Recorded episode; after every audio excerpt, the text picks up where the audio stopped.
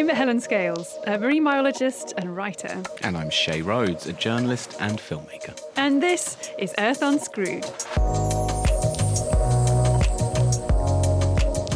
This living planet we call home is the only known planet in the universe to sustain life. And we are its trusted custodians. But we're not exactly looking after it, are we? In this podcast, we'll be looking at some of the sustainable solutions that could fix the problems. And hopefully unscrew the planet.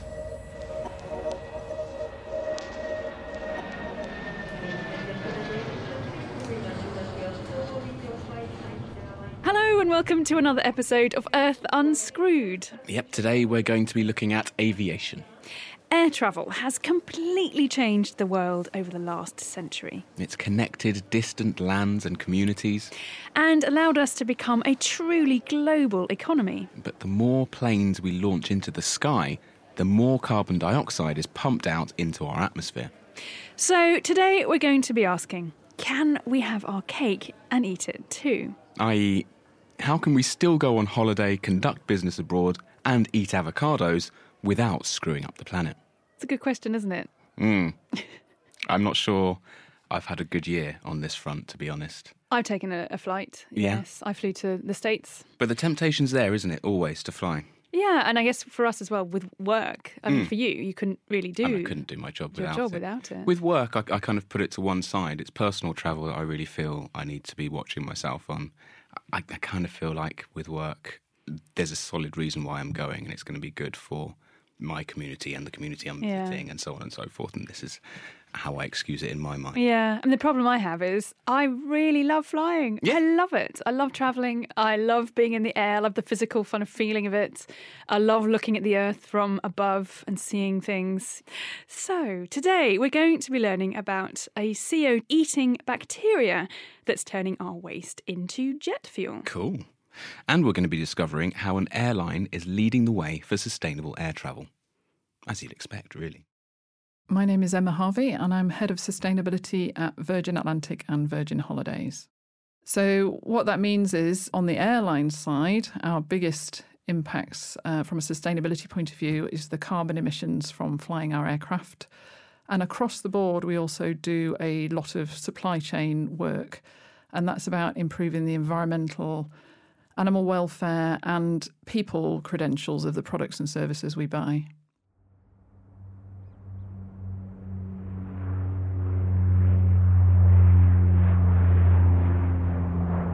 So I originally worked as a health scientist, and then about 15 years ago, I took a career change. I realised that I wanted to work in something to do with sustainability. So I started by encouraging companies to take on more fair trade products because my feeling was that if your bigger companies are buying fair trade at volume, then you're helping more factory workers and farm workers around the world, and that had to be a good thing. So it's about improving labour standards and, and people's human rights around the world. As I was doing that, the climate change science was coming through in a very compelling way. And it was clear to me that there was a lot of scientific consensus around the need to act, you know, big and fast. And businesses that I was working with were starting to ask what I could do to help them around the environmental sustainability side of things. Most recently, I was working before I came to Virgin Atlantic at Wembley Stadium, helping them with their greening programme, and that was a lot of fun. They reopened their doors in 2007, the new build, and we were doing a lot of work together, and it was it was a great time and a great team, and I was really enjoying it. And then the Virgin Atlantic job came up. By this time, I was a committed environmentalist, so to me, that seemed like a huge opportunity to work with a company that was known for innovating, for doing things differently, for having business for good values at the core of what it does, and in a carbon intensive industry that we really need some solutions for.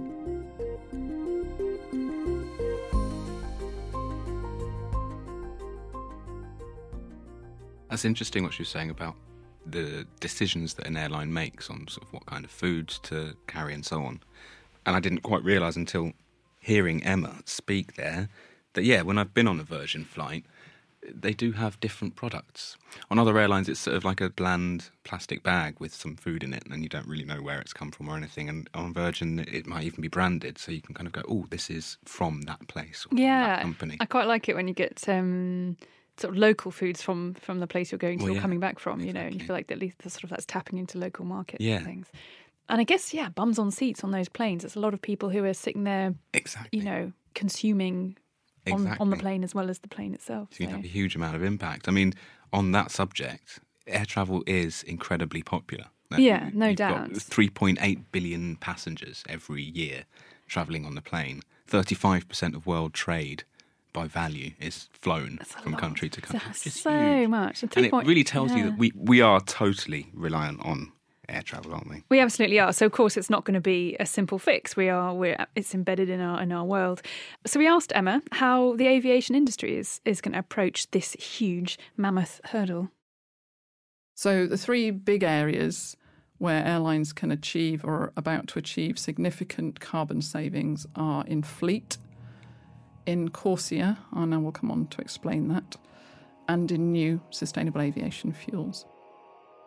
So, for example, in fleet, the manufacturers have been working on efficiencies around airframe and engine technologies for decades now, and they've made really significant step changes. And so, for an airline like us at, at Virgin Atlantic, we've been involved in a multi million pound fleet renewal programme now for a number of years, gradually switching out our less efficient aircraft for much more efficient, fuel and carbon efficient twin engine aircraft.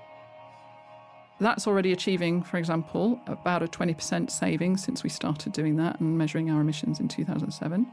Each new aircraft actually gives us a 30% reduction in carbon emissions compared to the aircraft it's replacing. So you can see that we can get big chunks out of, of savings out of those fleet replacements that we're already doing. And there's more to come. We have new 350s coming this year. We just announced that we have an order for A330 Neos, which is the next generation of efficient twin engine aircraft.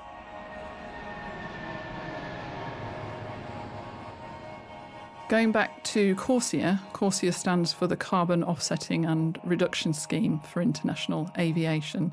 And I think maybe the easiest way to explain that it's like the Paris Climate Agreement, but for our sector, for international aviation.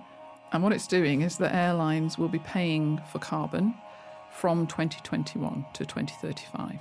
What that means is that airlines will be paying for carbon offsets from 2021 to 2035. And that means supporting projects around the world that do things like renewables or forestry and other conservation projects.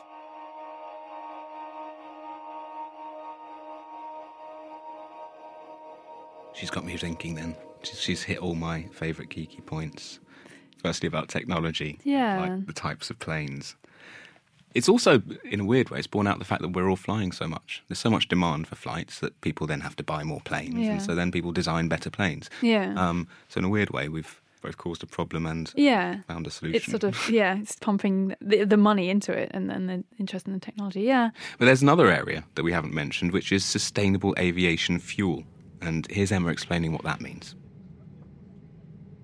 So, sustainable aviation fuels is a broad category that includes a range of different solutions. So, most people have heard, I imagine, the term biofuels.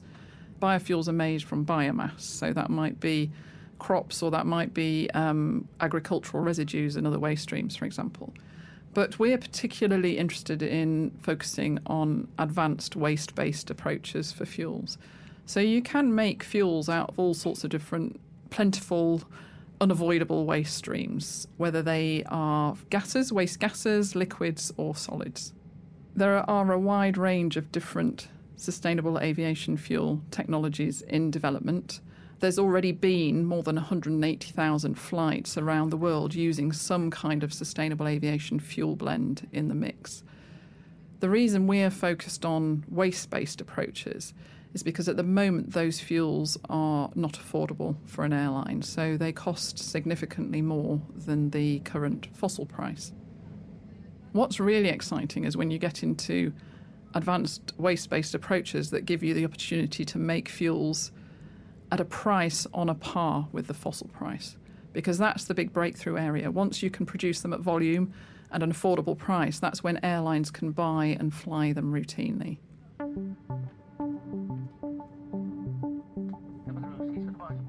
So LanzaTech is a really interesting company. We spotted them a few years ago, uh, around 2011. And what was extremely interesting to us at the time, we thought it was really novel, is that they make fuels out of waste industrial gases and other waste streams. The first bit of technology that LanzaTech is working on is to make fuels out of waste carbon rich gases from heavy industrial facilities like steel mills or refineries. So, a lot of those facilities will flare waste carbon monoxide into the air. It's a waste stream, so you have to burn it off and it becomes CO2 and it goes into the atmosphere. So, LanzaTech captures the waste carbon gases and uses a fermentation type approach to make ethanol at the first stage. And then you can use that ethanol for a range of different products. And one of those products, of course, the one that we're interested in is jet fuel. So, the next stage, once you have ethanol and you want to make jet fuel, you've got to go through a series of chemical processes to produce something that's chemically equivalent to kerosene. They produce the first batch of jet fuel from ethanol derived from waste steel mill gases a couple of years ago. And then, as you might imagine, when you're looking to use a new fuel technology in a commercial aircraft, you have to go through a lot of rigorous safety and performance testing. So, there's an international committee where all the manufacturers, the fuel experts from the manufacturers sit. By that I mean the airframe and engine manufacturers like Airbus and Boeing and Rolls and, and GE and they evaluate the characteristics of the fuel and make sure that it performs the same or better than fossil kerosene. After a long process, it's known in the industry for being a long process because there are so many checks to make, which is the right thing to do, clearly. That fuel was qualified for use in commercial aircraft last year, and we took that first batch of fuel and we flew it on a commercial flight in October last year, which was really exciting for us, just to show that it was technically possible, we were ready, and we're ready for business to go to the next level.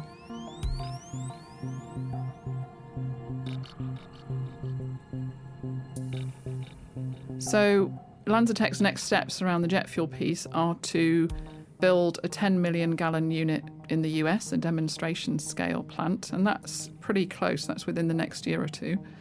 And then to look to build the world's first three full scale plants using this exciting technology. And what most people don't realise is that could be closer than we think. So we're talking between 2021, 2022, and maybe 2025, we could have the world's first three full scale plants using carbon capture and utilization technology. LanzaTech is a really interesting technology, so you can use solid waste as well as um, gas waste. And we've been doing some modelling uh, as an industry in the UK with our industry group, Sustainable Aviation. And you will sometimes hear that there aren't enough waste to go around, but actually, we're finding the data is showing that there are a lot of waste that it's very difficult to reduce can't be recycled currently because there is no recycling market for them. And we have almost literally mountains of waste that could be used for low carbon, sustainable aviation fuels rather than drawing new fossil fuels out of the ground and putting more carbon into the air.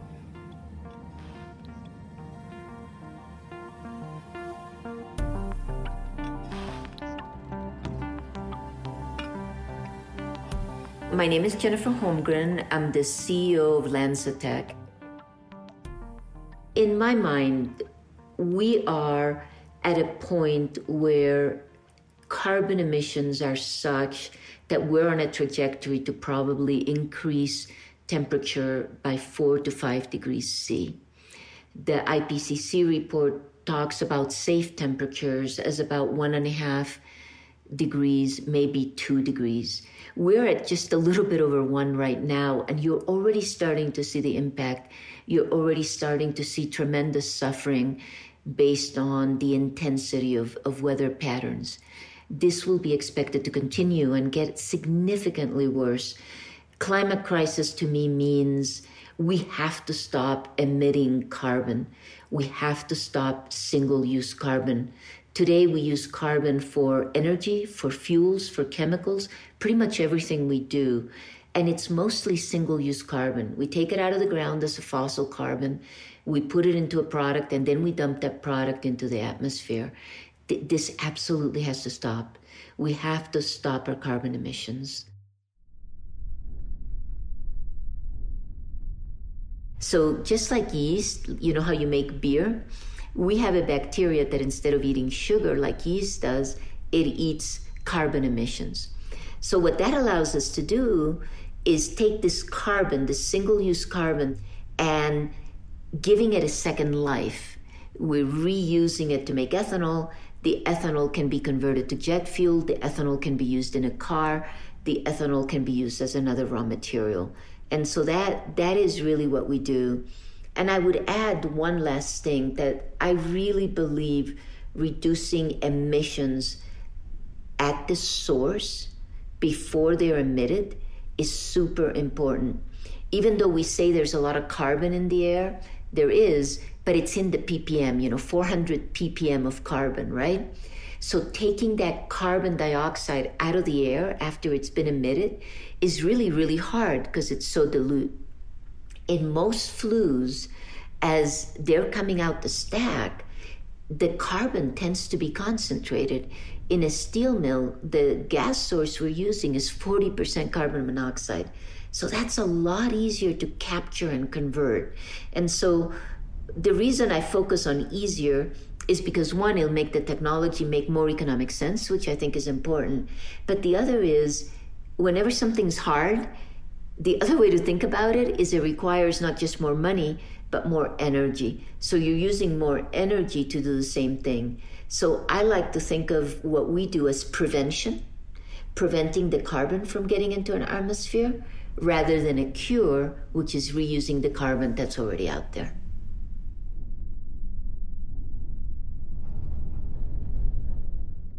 Single use carbon is a term I've not heard before. No, it's so good though, isn't, Isn't that just capture the idea of this? Hundred percent. Yeah. And now that people are starting to understand single-use plastics, it's Yeah. very easy to understand concept. Same for Yeah, carbon. yeah, yeah. Fascinating stuff. And as well, like this idea that Jennifer made of it's such a high percentage of carbon coming out of the, the stacks of these mm. industrial power plants and steel mills and things like that, that it makes not only environmental sense as what we're aiming to do here to try and capture that, mm-hmm. um, but economic, sense, Economic as well. sense as well. Yeah, yeah. I did come across a, an experiment in algae growing in which they used a coal-fired power station in Australia. They could only use about 10% of the carbon dioxide that was coming out of it to grow algae in that case. And then the algae produces kind of oil that can be turned into petrol. As they were both saying there, there is so much waste that it really isn't a case of can we find the waste. It's just, you know, how motivated are we to do so? And clearly, airline companies have that motivation. But it is really amazing to think that it might not be that far into the future that we could see aeroplanes being filled with sustainable fuel and from things like agricultural waste and the single use carbon being cycled back around. But in the meantime, we asked Emma if uh, we should perhaps follow in the footsteps of the climate activist of the moment, 16 year old Greta Thunberg, who travelled all the way from Sweden to the US recently on a high speed eco yacht, which looked rather fun. And she really is encouraging lots of people to think about whether to give up flying altogether. I think I'm a pragmatist, so we know that people love to fly. That's um, what our brand and our company is all about, and most people connect with that. We love to travel, we love adventure. Our that's what our customers want. And actually, what's happening around the world is that aviation uh, demand is increasing. So, facing that reality that people love to travel and want to travel, I suppose it's like anything else. It's how do you do it better? And actually, there are real opportunities to make big, significant steps forward in this space. Already, the manufacturers have been working for decades on more efficient fleet, and that gives us a chunk of savings. We've then got Corsia helping us to achieve carbon neutral growth. We're on this tipping point for full scale plants producing sustainable aviation fuel from unavoidable waste streams so that we're not taking more fossil fuels out of the ground. And we're talking significant breakthroughs coming within the next few years, so say the 2020s. Beyond that, what we're looking at is electric and hybrid electric fleet. Now, we're talking 2030s, I believe. It'll be short haul initially because you need quite a lot of power to fly that big tube around the air. So, liquid drop in fuels are the way forward for long haul commercial operators like us for the foreseeable future, really. But what you can see is you've got a step change of improvements. And then you've got global carbon market based measures, potentially beyond Corsia. So, we believe this is really, you know, it's not just a village, it's a whole city, it's a world. To me, it's about how do we do it better? We absolutely know that we are part of the climate change challenge, that we are carbon industry, that we need to act. but there's already a huge amount of people working on this across different stakeholder groups. And I would say to people, get behind that, get involved, make a difference. At an individual level, you know, we're, we're doing this big stuff. Read about it, learn about it, understand it, fly with airlines that do stuff and care about it. And then beyond that, there are things you can do. You can also offset your own carbon emissions from your own travel. You know, we're, we're doing that through CORSIA. There's still more carbon to offset. Make sure you use good, reliable, robust schemes, and we have one through available through our website through um, a third-party organisation called Climate Care. And then little things actually, weight on board adds up. So think about what you're packing when you go. And finally, also think about what you're doing when you get there. When we're on holiday, we often leave behind what we might do at home, but you know, observe your good environmental stewardship when you're away as well. Switch your lights off, use minimal water. You know, water is a scarce resource in a lot of our destinations. Use public transport, use your feet, buy sustainably, buy from local producers. So there are things we can do all the way through the chain, but fundamentally, we are after these big carbon breakthroughs and we absolutely believe in taking climate action and making a difference. And we call on all the stakeholders that have been working hard so far and those who want to come into the frame to help to really get these next stage solutions for our sector. Electric planes are mm. amazing, really. I mean, I think um, yeah, that sounds really cool. Yeah. I mean, it seems like it's the inevitable next step. You've got cars, you've got bikes, planes eventually. Yeah. Makes sense. We've got trains that are electric. Yeah, exactly. So it starts now, and who knows where it's all going to end up in the next few years 10 years, 30 years. It's going to be very exciting to see that change. So that's all we've got time for today. Many thanks to Jennifer Holmgren and Emma Harvey. And thank you for listening to this episode of Earth Unscrewed. If you've enjoyed listening to any of the themes we've been talking about today, we've included some links in the description. So to follow the series, don't forget to subscribe. And please do remember to rate and review. It really helps us to get these incredible stories out there. So until next time, I'm Helen Scales. And I'm Seyi Rhodes. Thanks for listening. Bye.